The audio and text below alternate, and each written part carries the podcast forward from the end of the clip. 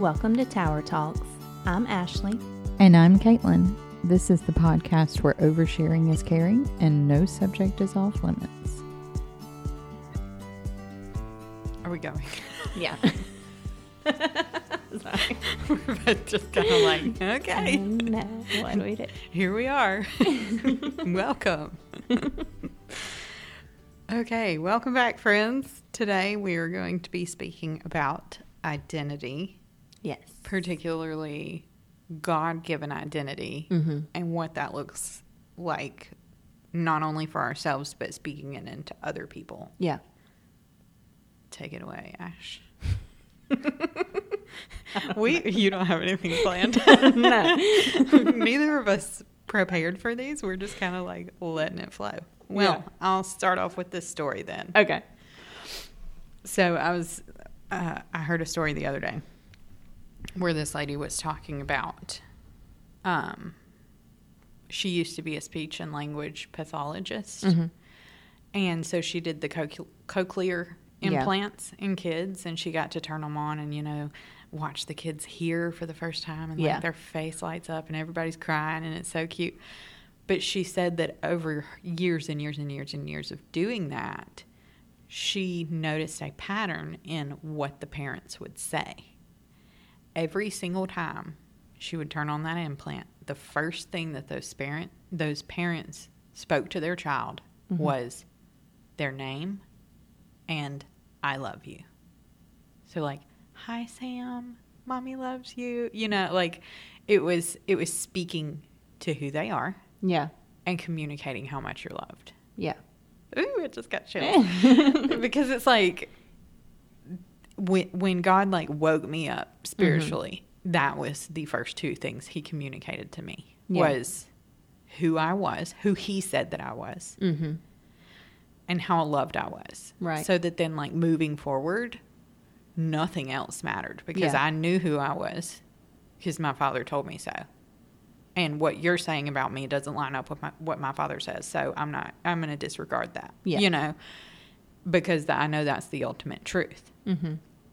And he communicated how loved I was. So it was like, my loyalty lies with him because he loves me more than any of y'all. Right. But she also said that people think that you turn the cochlear implant on and then the kids just automatically hear perfectly and like Yeah. they understand everything that they're hearing and that kind of thing. But she said that's not the case. She said that you know, a lot of these kids have to have like weeks and months of training because they can't distinguish one sound from another. Yeah. So they have a hard time distinguishing like a dog barking from a knock on the door, you Yeah. know, or like the sounds all kind of sound the same and they have to be trained on how to learn to hear them. Uh huh. And she was kind of equating that to learning to hear God's voice. Yeah. Like at first you're going to hear stuff, but you're you're not going to know like, well, is this God? Is this my own voice? Is this something else? Mm-hmm. Is this my subconscious? Is this bad Mexican food? Like I don't know what what this is and just kind of having to break that down Yeah. but I will say this. I think if you're hearing something and it speaks a, it speaks to your identity in a way mm-hmm. that lines up with the Bible Yeah. and it speaks in love, pretty sure it's God. Yeah. You know. So, And he's going to speak to you in a way that makes sense to you. yes. Like, yeah, I think that's very important. And then once you can see something else in someone, like if I see something in my kids or one of my friends and I start speaking into that, then that just backs them up of like, oh, so other people see that in me too. Mm-hmm. Because even if like you don't think you're a leader or whatever, but if I see that in you and start speaking into that or just giving you small opportunities to grow in that, then you will start believing in it and building on that too. And then it builds your faith in like, oh, I am a leader. That is who I'm called to be. Right. And it's, you know, I mean, the Bible says life and death are in the power of the tongue. Yeah. And so the what you speak Yeah. over people is very important. Mm-hmm. And so when we're speaking identity into people, we're in- in a way it's kind of molding their identity. Yeah. Because if you're if you're saying I don't know, this may be a bad example, but if you're saying to your son, why can't you be more like your sister? Why can't you be more like your sister? Mm-hmm. They may pick up in their brain, girls are better. I need to be a girl. Yeah. You know, like it, it can be comments like that that shape the trajectory of their life. Mm-hmm. But if you're saying like you're strong, you're independent, you can trust yourself, Yeah. that's going to give them confidence too. Mm-hmm. And we were just talking about, um, like you were talking about your son and his emotions and him being able to handle that.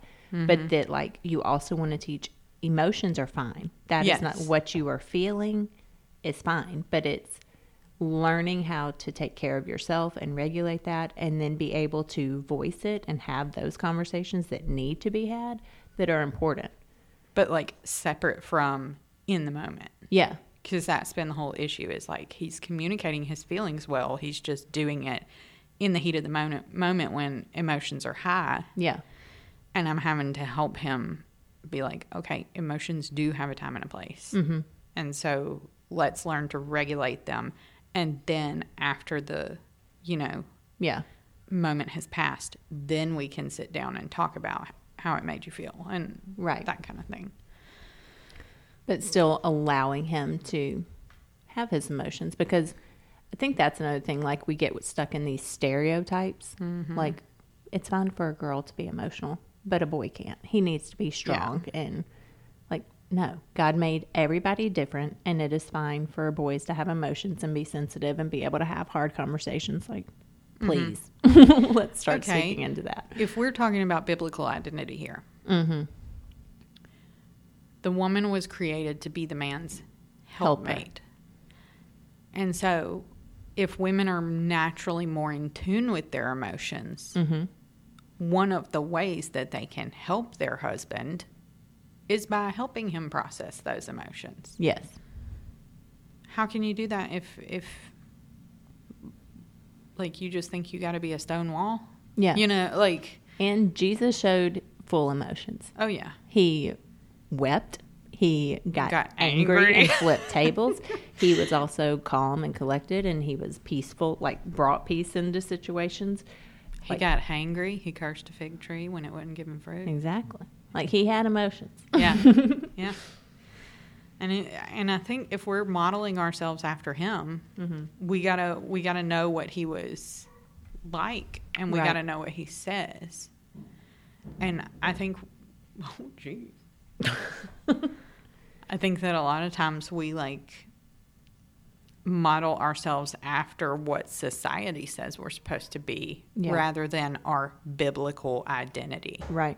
And that's the whole issue right now with what society is saying about our kids. Mm-hmm. I mean, for example, if we take the whole LGBTQ Yeah. community, like we are allowing people to speak into them an identity that does not line up with what the word says. Right. Because God's word said he created them male and female. Mm-hmm. not male identifying as female, not female identifying as male, not Right. non-binary, gender fluid. You know, like Mhm. th- those are things we've adapted as culture, Yeah. but that is not biblical truth. Right. And then even with the he created man and then woman to come alongside him and be a helper. Mm-hmm. And the whole verse, like a man will leave his father and mother and cling to his wife. Mm-hmm. Like those are the things that I always point out to the kids when they come and ask questions about shows or stories that they've heard. I'm like, okay, well, let's just open it up and see what we can find in the Bible. Mm-hmm. And this is what we go off of. But then there's also a verse about our job is to love others mm-hmm. and bring them to God. And you can pray for them and, you know, speak life into them. But your job is to love them.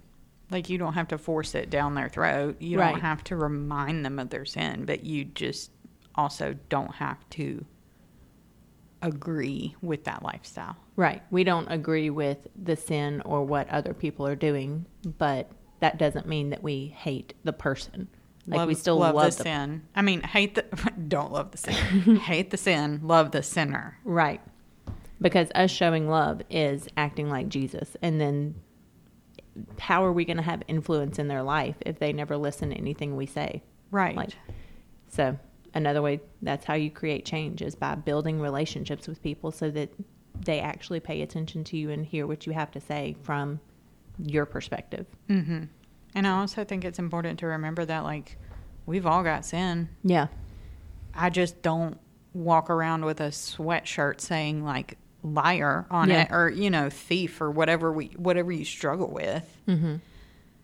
You don't claim that as your identity. That's the only difference. Right. Is that they're claiming it as their identity. Yeah. And it's our job to be like that's not who you are. Mm-hmm. But who you are is beautiful and God made you and loves you and that person is still in there. Yeah. you know but like i don't have to agree with the sin that you identify yourself with it's actually more loving i Mhm. think to not allow their sin to define them Yeah. But to speak into who they actually are. hmm i also wanted to jump back to what you said about a man leaves his father and mother and clings to his wife Mm-hmm. and woman is supposed to be the helper because i think that that can also identify our roles too Yeah. that get kind of out of whack because of society. Mm-hmm. And, you know, that's not saying that women can't have careers or, you know, like. Right. Right. Things have shifted. right. Right. Well, and, and even in Jesus's time, you see how much he honored women Yeah. in a culture that did not. Yeah. You know, so he doesn't look at women as less than. Mm-hmm. but it does say that he created women to be helpers. So I don't believe that we're supposed to like overtake our husbands Right. and like make them submit to us. Yeah. But there's a place of honor that we hold because it says a man that finds a wife finds a good thing. Mhm. Like he's got a good thing Right. because you are his helper. Right.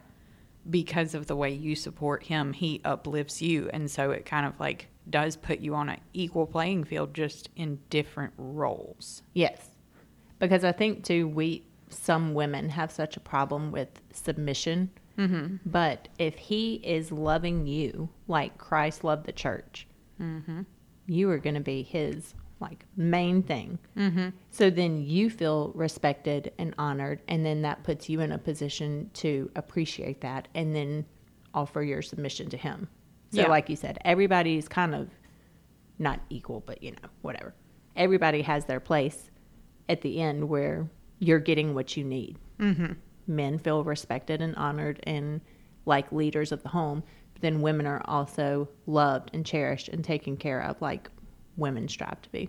That reminds me of like when Josh went to buy a car Mhm. for us. And, you know, I'm a stay at home mom just because that made the most sense for our family. I Right. don't have anything against people who work. That Right. was just what made sense for us. And so Josh is the provider financially in Mhm. our household. But I am the one who takes care of the home. Right. Those are both important things Yeah. you know and and so he went to buy a new car one day he he had looked at this um little car that we were going to use just as driving around running errands and stuff so we went to the dealership and he was like i want you to go look at this car with me Mm-hmm. You know if he had been like well i'm the head of the house and i i make the decisions around here Yeah.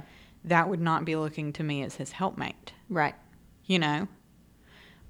But like it's also not only my decision either. Mm-hmm. so we went to this car dealership we look at the car together and he was like you know you're going to be driving this too. You're going to have the kids. What do you think about this? These are the benefits that i think it has Yeah. you know kind of like give me your opinion so then i give him my opinion but Mhm. ultimately i leave the the decision in his hands Right. because he's the one that's going to be signing the papers and paying the money. you know. Mm-hmm. But like, hopefully that illustrates like that it was a team effort. We just played different roles, Yeah. but it's meant to work together, Yeah. not fighting for who has the most power. Right. Because as men and women, we do have different roles. Mm-hmm. Like, there's different. Being a woman is a good thing. I'm not striving to be the strong, tough leader man. Like, no, I have a place, I have a purpose that God has called me to. So that is all I need to be paying attention to. My husband has his role and his place and his thing that God has called him to.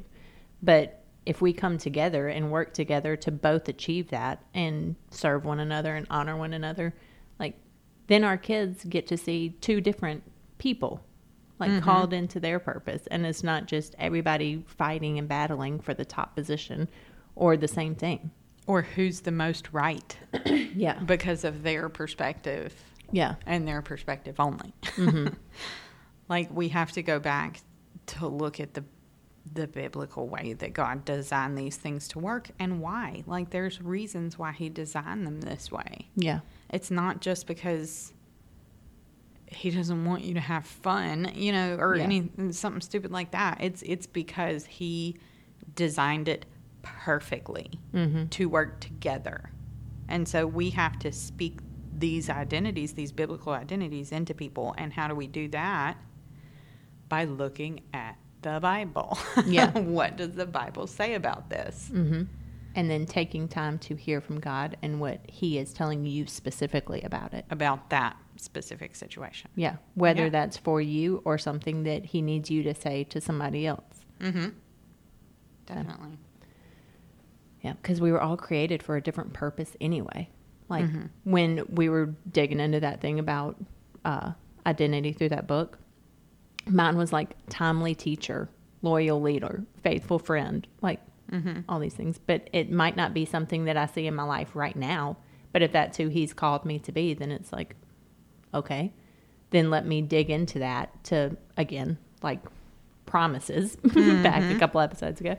Let me take hold of that then and start setting myself up for when I do have the opportunity to be a teacher, for when I do have the opportunity to be a faithful friend for someone, for when I step into some leadership role that he has for me. Mm-hmm. But I have to recognize that in myself and then set myself up to be ready for those things. When I um, was going through that same book, that Mhm. it, the book is Living Fearless by Jamie Winship. Yes. uh, in case you want to look it up. But when I was going through that exercise, the first thing he spoke to me was honorable queen. Mm-hmm.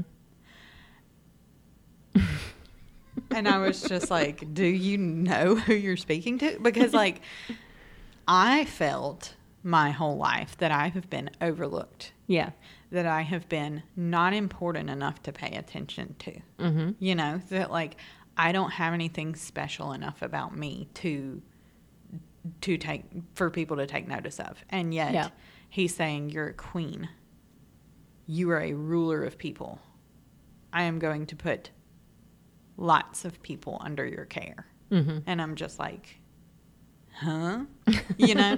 But but he was saying that like that is that is who you're becoming. Right. that may not be who you identify as now, but we're we're stripping away the things that you have picked up along the way from other people speaking it over you or telling you with their actions that Yeah. you're you're not worthy. Yeah.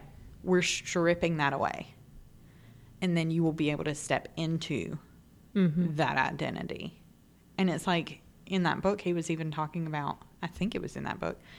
He was talking about how King David, you know, he God called him a king Yeah. before he was ever king. And David went through a rough period where he was like a pirate basically like he was Yeah. just like looting people, you know, and and so that's not king behavior, you know, but Mm-hmm. God wasn't looking at who he was behaving like. He was looking at who he is, who Yeah, he who was was created, created. to be. Yes. Jinx. But then that's like Esther too. Like she had to go through all kinds of stuff to get to her position as queen to save her people. Mm-hmm. But back then she was just Mordecai's niece. She wasn't even Yeah. because she was what? Remind me, because she was claiming to be a different nationality or race than she actually was to stay safe. Yes. Right? Because So- she did not claim to be an Israelite. Yes. So she was claiming herself like this is not who I really am. Yeah. But then when she stepped into her full role as queen, she was like, "No, those are my people, and I'm here to save them. This is what I need you to do." Once God took her through that transformation process. Yes. And so you have to know your identity to, in, in order to be able to step into it. Yeah. But also, one thing he's teaching me right now, which is not a fun lesson to learn, is that what he says about you is the only thing that matters. Mm-hmm. And how he's teaching me that, because I have had like a people pleasing kind of mentality, because I did want people to think that I was special and Yeah. didn't need to be overlooked. And, you know, I was trying to prove myself basically. And so I thought I did that by pleasing people. Yeah. So anyway, he was walking me through this and, and basically what's been happening is I started a TikTok because he told me to. And it's gained a following. Mm-hmm. And now like probably 50% of the comments I get are hate comments, Yeah. which is tough. You know, and there's just been like people coming out of the woodwork Yeah. to be like, you don't know what you're talking about. You don't know God. You, You don't know your Bible. quiet. You yeah. And and I was asking him, I was like, God, you told me to do Mm-hmm. this. This is not fun for me right now. And he gave me this vision and it was of me walking along a path and on either side of the path are just like mobs of people Yeah. yelling at me. Just like, you suck, you know, and like torches and pitchforks kind of thing. Yeah. And so I'm walking along this path with all these people yelling at me. And at the end is Jesus. And right behind him is the cross, and it still has fresh blood on it. Mm-hmm. And when I get to him, and we just kind of look back, he said, I had to walk through the same thing to get to where I am. Yeah. And it was so powerful because it was like, he was basically saying, it doesn't matter what Mhm. they say because they're not the end goal. You know, like Right. you are walking through this to get to where I'm taking you. Mm-hmm.